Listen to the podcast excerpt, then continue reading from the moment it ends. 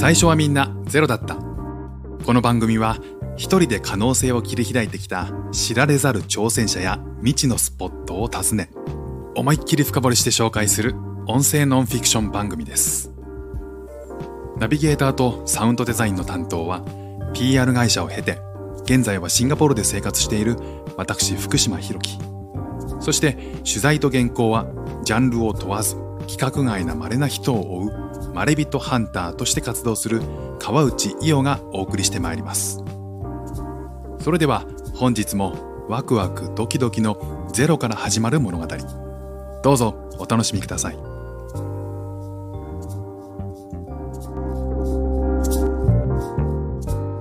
女性店主は美大卒の元デザイナー。和菓子はすべて独学。1日3000個売れるカラフルおはぎが大阪で誕生するまで。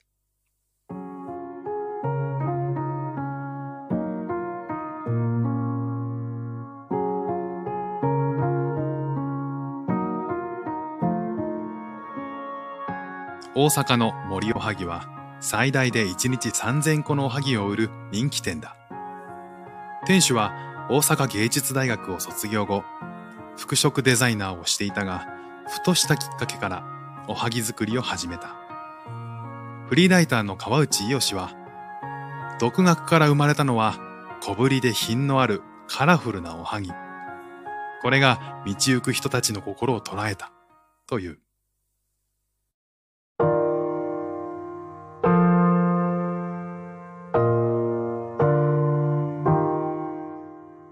チャプター1行列ができるおはぎの店大勢の人で賑わう大阪駅から阪急電鉄宝塚線に乗り25分。岡町駅で降りるとそこにはのんびりとした空気が漂っていた。駅前から豊中市役所まで続く昔ながらの雰囲気の桜塚商店街。地方では閉店したお店ばかりのシャッター商店街が広がっているけど、ここは小さなお店が肩を寄せ合い、地域の生活の場として息づいていた。目的地は商店街の一角にある小さなお店を構える森のおはぎ。ある日、たまたま手に取った週刊文春におはぎ春の陣という特集ページがあり、いくつかのおはぎ屋さんが取り上げられていた。その中で一目惚れしたのが森のおはぎだった。小ぶりで品のあるカラフルなおはぎに引きつけられた。子供の頃から今に至るまで、いわゆる普通のあんこときな粉のおはぎしか食べたことのない僕には、どんな味がするのか見当もつかなかった。気になってググってみると、関西では様々なメディアでたびたび取り上げられている行列のできる人気店で、豊中市にある本店のほか、関西一の歓楽街とも称される大阪の北新地にもお店を出していた。しかも、一人の女性が独学で始めたとは。おはぎに行列北新地にも進出ますます興味が募った僕は、その女性、森ゆり子さんの話が聞きたくて、某日、大阪に向かったのだった。その日は、夏のような日差しで商店街のアーケードを抜けると気持ちのいい青空が広がっていた。スマホのマップを見ながら森のおはぎの店を探す僕のすぐ横をランニングシャツ姿のおじいさんが自転車で走り抜けていった。訪問したのは月曜日で森のおはぎの定休日。森さんはお店の工房でスタッフの皆さんとおはぎを作っていた。こんにちは。と挨拶を交わし、すぐ隣のカフェへ。白い割烹着のままの森さんに、今も現場でおはぎを作ってるんですね。と尋ねると、はい、そうです。とにっこり微笑んだ。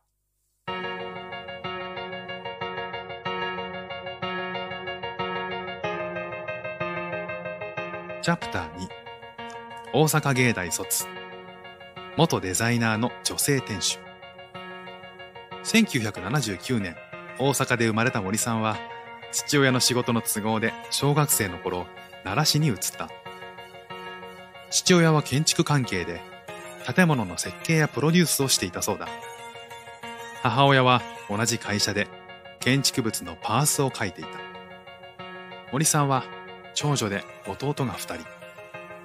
家族で映画ネバーエンディングストーリーを見に行った後、みんなでカレンダーの裏側に自分が一番印象的だったシーンを書いた思い出があるそう。家族でサーカスを見に行った時にも同じようにカレンダーの裏に絵を描いた。森さん自身は絵を描くのが好き、ものづくりが好きという感覚がないまま高校生になったが、進路を決める時に母親から、絵描くの好きなんやから芸術系に行ってみたら？と勧められた。それで、なんとなく芸術系の大学に進むための専門学校に通い始めると、あっという間に絵を描く楽しさに夢中になった。さすが、母親は娘のことをよく理解していたのだろう。1998年、大阪芸術大学に入学。自宅から電車通学しながら工芸家でテキスタイルデザインを学んだ。生地を染色したり、生地のデザインをしたり、繊維を使って立体的なオブジェを作るような学科だ。実はこの学生時代、おはぎ作りにつながるような経験をしていたが、それは学校ではなく、アルバイトをしていた喫茶店の厨房だった。そこは和菓子と洋菓子、軽食まで出すお店で、森さんは4年間、厨房で寒天からあんみつを作ったり、シュークリームの生地を焼いたり、カスタードクリームを炊いたりしていた。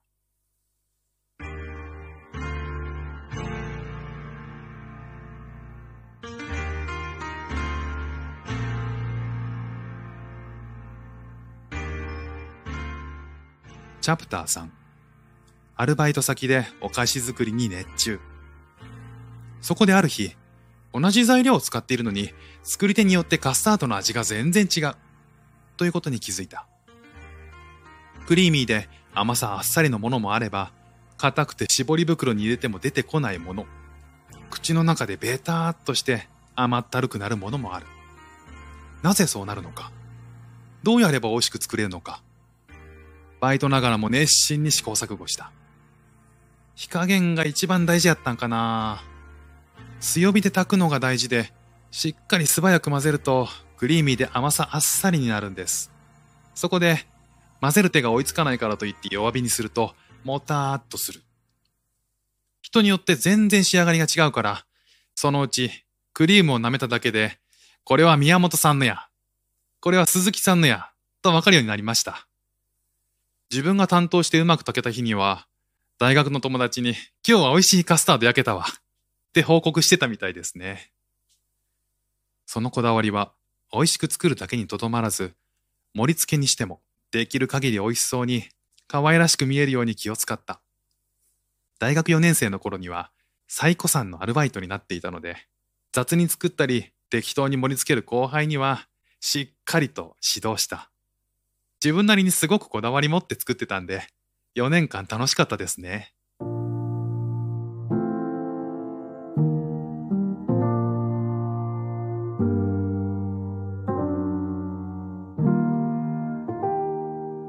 チャプター4大きな会社で働いて感じた疑問。ここまで真剣にお菓子作りと向き合っていた森さんだが仕事にしようという感覚はなかったという。特にこれがしたいという希望もないまま周囲に流されるように就職活動を始めて京都の寝具メーカーを受けたらたまたま採用されたので就職。大阪の本町にデザイン室がありテキスタイルデザイナーとしてそこで寝具の生地のデザインを考えたりベビー布団の柄を描く仕事をしていたこの会社を5年で辞めることになったのはいくつかの事情があったまず繊維業界が不況になり、本町のデザイン室を京都の本社に集約することになったこと。自宅から京都に通うのは遠かったし、それなら京都に住もうという気持ちも湧かなかった。自分の仕事を歯車の一部と感じるようにもなっていた。会議で決まった内容をその通りにデザインする。そこには想像力を発揮したり、工夫を凝らしたりする余白はなく、お客さんの顔も見えない。次第に、これってお客さんが本当に喜んでくれてんのかな？という疑問が募っていた。とはいえ、一社員にはどうすることもできないというもどかしさを感じていた。その頃、同じくデザイナーをしていた彼と結婚したことが最後の決め手となり、退職を決意。2007年、28歳の時に大阪の岡町で新生活をスタートした。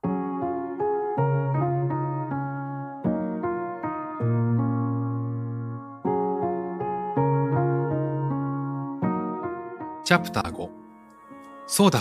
私はおはぎが大好きだったんだ。岡町に引っ越した後は同じ繊維業界で週3日のパートタイムの仕事を始めた。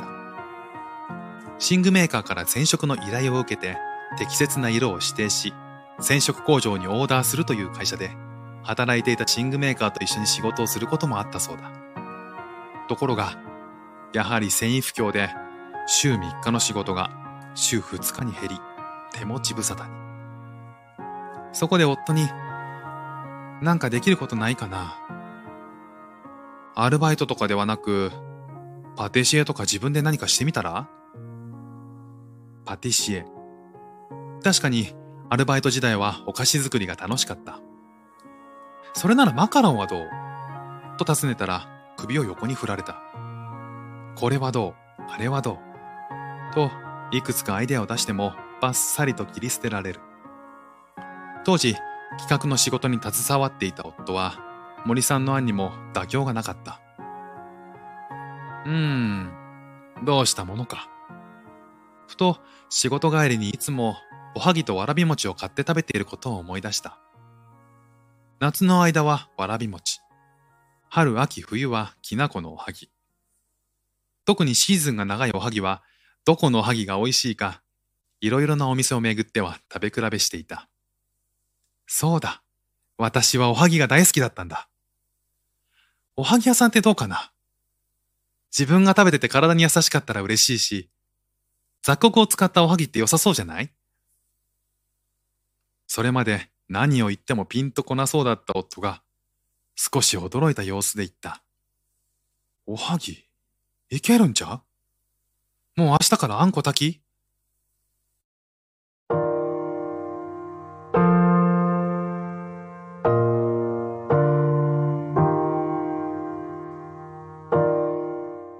ャプター6独学で始めたおはぎ作り。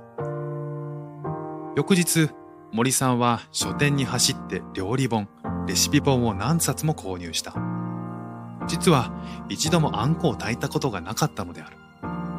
その日から毎日あんこを炊く日々が始まった。それから友人や知人初めて会う人にも私おはぎ屋さんするのが夢やねんと伝えるようになった。それは森さんの人生においてとても大きな変化だった。子供の頃からこれがしたいっていうものがあまりなくて、基本的に流れに身を任せてる感じだったから、これがやりたいっていうものがある人とか、しっかりと自分を持ってる人を見ると、すごいなぁ、羨ましいなぁ、と思ってたんですよね。自分でも驚くほどはっきりと自覚したおはぎ屋さんをやりたいという意志。この気持ちを大切にするためにも、恥ずかしがったり、躊躇したりすることなく、言葉に出すようにした。するとある日、友人の知り合いで初めて会ったばかりの人から、イベントみたいな感じでおはぎ言ってみたら？と言われた。以前の森さんなら、やってみようかな。やってみたいですね。と曖昧に答えていたかもしれないが、その時は、やりますと即答。すると、トントン拍子で心斎橋のカフェでイベントを開催することに決まった。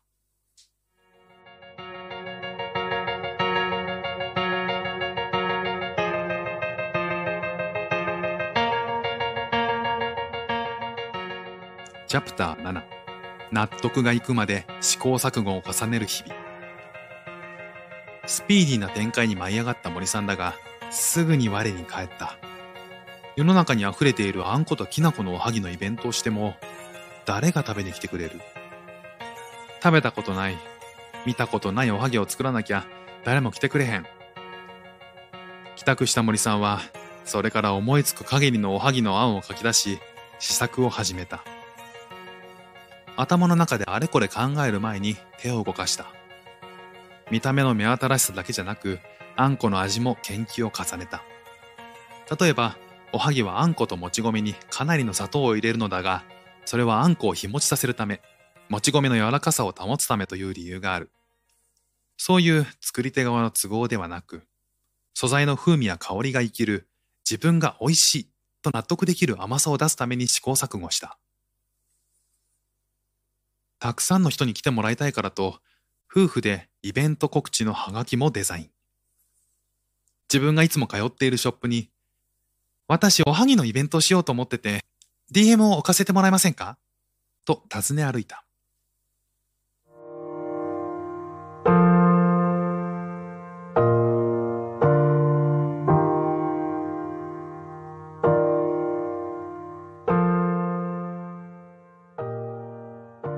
チャプター8イベントと路上販売で大人気に。2009年12月。初めてのイベント。自分で食べても美味しいと自信を持って提供できるおはぎを用意した。定番のあんこときな粉に加えてみたらしくるみほうじ茶など新作を加えた計8種類。どれも一つ百数十円。雑穀を使い甘さは控えめにして彩りを鮮やかに。女性でも食べやすいようにと赤ちゃんの拳ほどの大きさにまとめた。オープンと同時に友人知人たくさんの人が来て200個用意したおはぎが見事に完売。その上 DM を置かせてもらったお店の店員さんが森さんのおはぎを一瞬で気に入り天神橋にあるカフェでイベントしませんか？と誘われた。もちろん返事はやります。年が明けて1月31日に天神橋で開催されたイベントも大盛況。320個のおはぎと小さなどら焼き50個が売り切れた。この時も DM を作り、それを置かせてもらったショップのスタッフさんが買いに来てくれた。そこで今度は、神戸でアクセサリーを販売しているショップの店員さんから、年に2回マルシェをやってるんですけど、出店してもらえませんか？と声をかけられた。まさに呪術つなぎ。しかも、森さんはそのショップのアクセサリーが大好きで、結婚指輪もそこで作ったものだった。そこのマルシェに出店できることが嬉しくて、新しい DM を持って夫婦で挨拶に行った。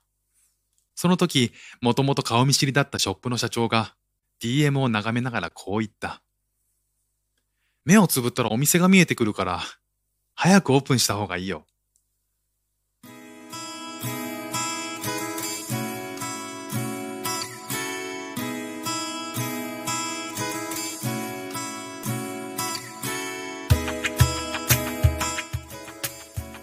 チャプター9お客さんと距離が近い仕事ってこんなに楽しいんだ。お店はまだ先の話と思っていた森さんはえ？と驚いた。実は店を開いた方がいいと助言されるのは2回目だった。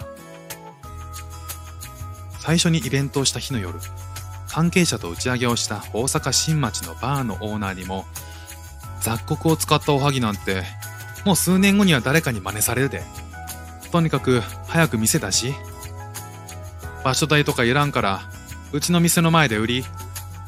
と言われたのだ。オーナーの言葉に背中を押され、物は試し。と、2010年4月から毎週月曜日の昼間にバーの店頭でおはぎの販売を始めた。路上販売はあらかじめ周囲に告知できるイベントと違う。買ってくれる人がいるのかな？と不安と期待を抱きつつ、自宅で作ったおはぎをクーラーボックスに入れて電車で運び、店先に小さなテーブルを出して販売を始めた。毎回4種類、60個以上のおはぎを持っていった。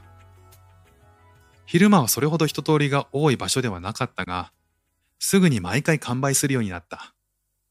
毎週買いに来てくれる人もいた。イベントってやっぱり知り合いが多いけど、路上販売のお客さんをほとんど知らないじゃないですか。だから自分が作ったものがこんな喜んでもらえるという反応を直に感じられてすごく嬉しかったですね。お客さんにとっても作った人が売っているってわかりやすいし、お客さんと距離が近い仕事ってこんなに楽しいんだって思いました。その4月の末に神戸のアクセサリーショップが開催するマルシェがあり、この時は父、母、弟2人と家族総動員でおはぎを400個用意。それも飛ぶように売れていき、1時間半で亡くなった。実はこの時、まだ週2日のパートタイムの仕事を続けていたのだが、ほんまに早く店をオープンしなあかんな。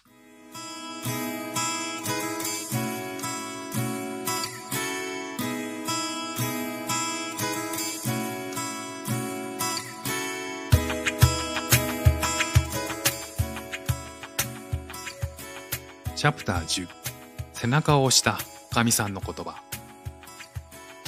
店を開きたいと家族に話すと父親や弟たちは応援してくれたが母親だけは「ええー、そんなやめとき商売できんの？やったこともないのに」と心配そうだった。それでも森さんの決意は変わらずそれから急ピッチで準備を始めた。店を開くためにはまず場所を決める必要がある最初は大阪の中でも繁華街に店を出そうかと考えていたそうだ。ただ、一つ百数十円のおはぎを売る店にしては家賃が高く、やっていける自信がなかった。岡町在住の森さんは、地元の桜塚商店街にある行きつけの居酒屋で、おかみさんに相談した。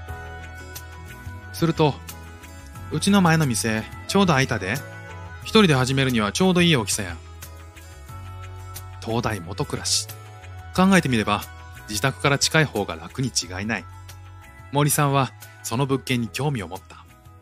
ただ、母親の反対だけが気になっていた。それをおかみさんに打ち明けるとおかみさんはこう尋ねた。今自分の周りにいろんなパワーが集まっているように感じない？感じます。それなら今しかないわ。そういうことが人生で一度も起きない人もいるのよ。この言葉に背中を押され、翌日、すぐに不動産屋に連絡して物件を見に行った。その瞬間、ここやと直感。その日のうちに契約することを決めた。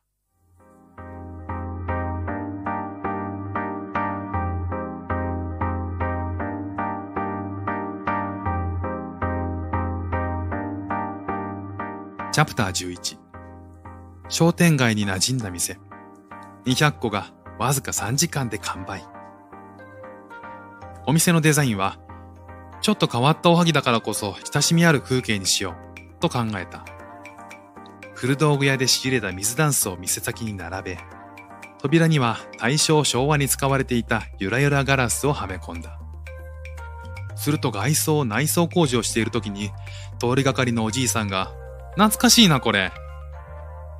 水屋やと声をかけてきたり、レトロな雰囲気に惹かれた若い人が、いいですね、これ。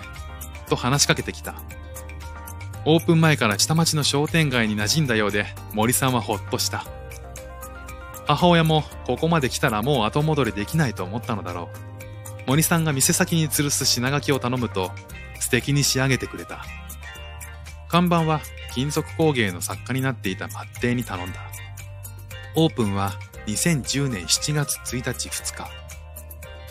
両日、11時の開店前から大勢の人が並び、200個のおはぎがわずか3時間で完売した。一人で販売を担当していた森さんは、写真を撮る暇もないほどてんてこまいだった。その数ヶ月前に知って以来、親しくしていた大阪箕面に本店を構える和菓子処、カムロの店主、室忠義さんは、ほら言ったやろ売れてまうやろ人雇わなあかんで。と言いながら、開店祝いにレジを差し入れてくれた。プレオープンの2日間、電卓で計算していた森さんにとって大きな助け舟だった。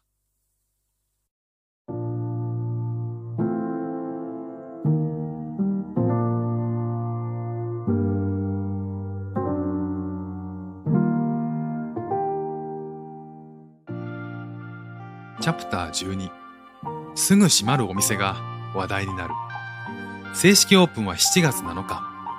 この日はプレイオープンよりも長蛇の列ができて、2時間で350個以上のおはぎとわらび餅が売り切れた。この勢いはなんと4日間続いた。当時、森さんは基本的に一人でおはぎを作り、お店を運営していたので、おはぎがなくなると店じまい。オープンから1週間もすると、すぐ閉まるお店と言われるようになった。この頃はもうむちゃくちゃでした。11時から店を開いたらすぐに売り切れて、店を閉める。午後は16時からで、それまで必死で作るんですけど、すぐにまた売り切れて、その日は閉店。営業が終わってから次の日の分を仕込んでましたけど、もう時間足りひんってなってました。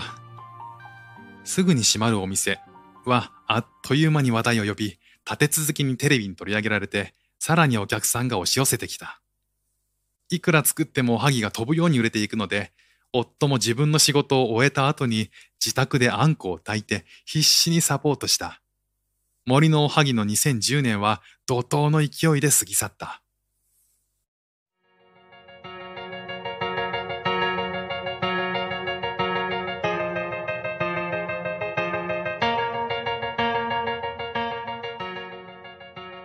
チャプター13北新地に店を出した理由。年が明けてもこの流れは変わらず行列ができる。メディアで話題になる。また行列ができるというサイクルが続いた。百貨店から催事のオファーも届くようになりあちこちで出店するようになった。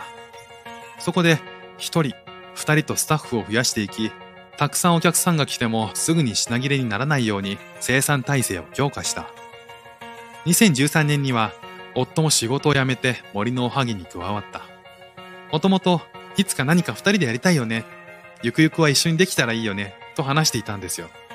夫も私も想像以上にハードな生活になってしまったんで、辞めるべくして辞めたっていう感じですね。夫婦で森のおはぎに携わるようになったことで、ようやく心と時間に余裕が生まれ、次のステップに進むことができた。2014年1月、大阪を代表する歓楽街、北新地に2店舗目となる森のお菓子をオープン。ここでは、岡町の本店にはないお菓子やかりんとうも用意した。下町の岡町と北新地ではギャップがあるように見えるが、話を聞いてみれば森さんらしい選択だった。もともと都心部に店を出したかったのは会社勤めをしていた時、私自身が仕事帰りにおはぎを買ってたから。自分へのご褒美だったり、手土産として気軽に買える場所にしたかったんです。私が小さい頃、父親が買って帰ってくるお土産にワクワクした思い出があって、そのワクワクが私のお菓子やったらいいなっていうのもありました。実際仕事帰りにスッて寄りやすいところなんで、お客さんにはすごく喜んでもらってます。北新地のお店は会社帰りの時間に合わせて16時30分オープン。こちらもすぐに毎日完売するような人気店になった。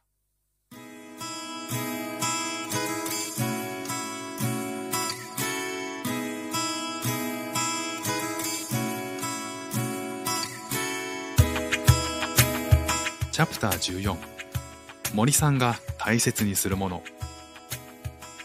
それから6年が経ち現在。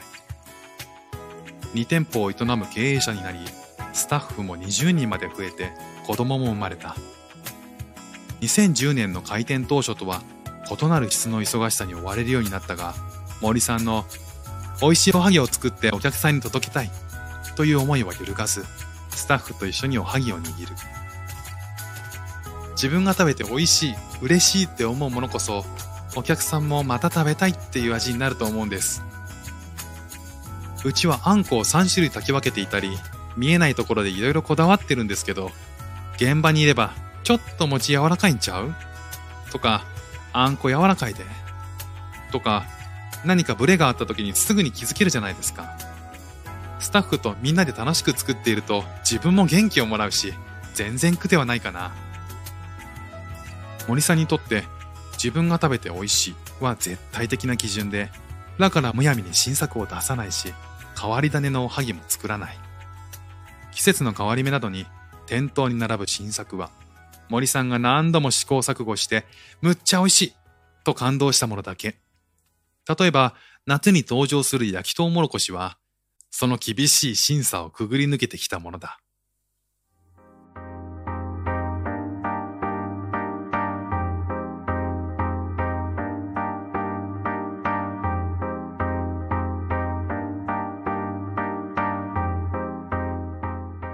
チャプター15話題作りには興味がない最初はもち米をあんこで包む形で外側のあんこにトウモロコシを混ぜた。でも、なんぼやっても美味しくならへんわ。と数年間眠ったままだった。ところがある日、あんこをもち米で包む形に変えて、もち米にトウモロコシを混ぜてみようとひらめき、試してみたら、あれ？めっちゃ美味しいんですけど。さらに遊び心を加えて、夏祭りのように醤油を塗って軽く焼いてみたら、びっくり仰天の味に。これをお店で売り始めると、トウモロコシ？と半信半疑で一つ買った人の中には、次に来た時に、衝撃やったで、と10個買って帰った人もいたという。今ではお客さんから、トウモロコシそろそろ出る？と尋ねられるような人気商品になった。近年、華やかな見栄えだったり、珍しい素材を使った創作おはぎを売りにするお店も増えているが、森さんは話題作りに興味はない。おはぎって、もち米との相性が大事なおやつやし、しみじみ美味しいって思えるものを出すっていうのは譲れないところで、いくら見た目が可愛くても、もう一回食べてみたいって思わないとずっと続けていけないし、使う素材にしてもこだわりすぎると価格も上がっちゃう。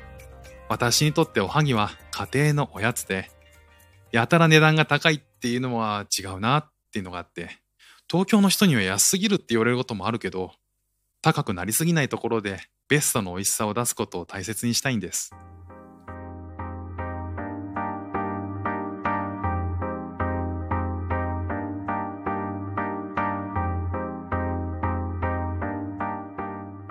チャプター16効率や生産性では測れない大切なもの。また食べたいと思ったら気軽に立ち寄れるお店でありたい。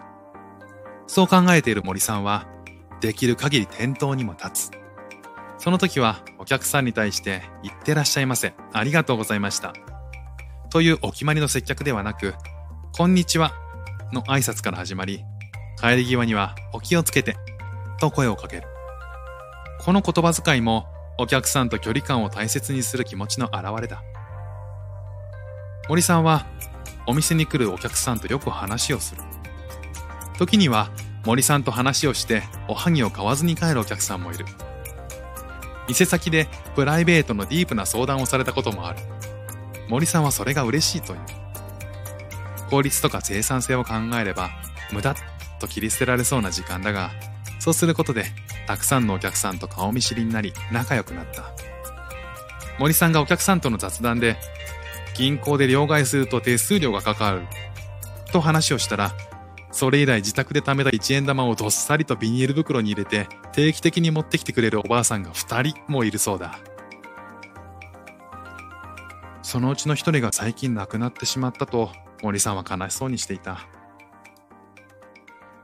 この話を聞いたとき、僕は昭和の下町を描いた映画、オールウェイズ三丁目の夕日を思い出し、今の時代にそんなお店があるのか、と驚いた。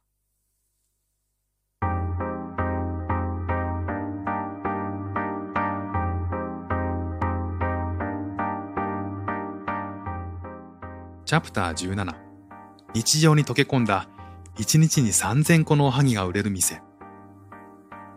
そしてハッとした。森さんのおはぎは確かに可愛らしく何より美味しい。それが人気の理由だと思い込んでいたのだけど、流行り廃りがジェットコースターのようにスピーディーな現代、話題になった商品はすぐにコピーされ、消費され、いつの間にか忘れ去られていく。パンケーキブームはどこ行った？タピオカの行く末は。可愛くて美味しいだけならすぐに飽きられてしまったに違いない。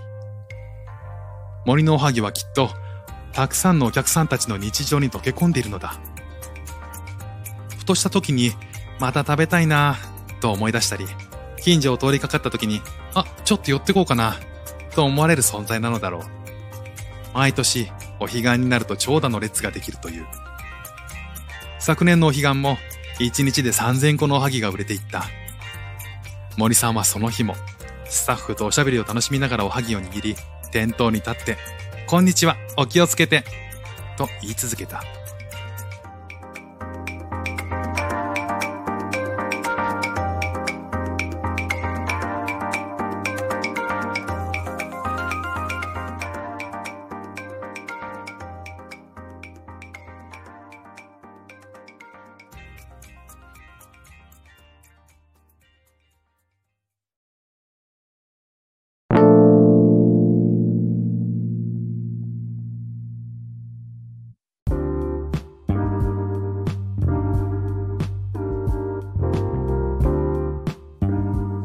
内容はプレジデントオンラインで2021年10月1日にアップされた記事です。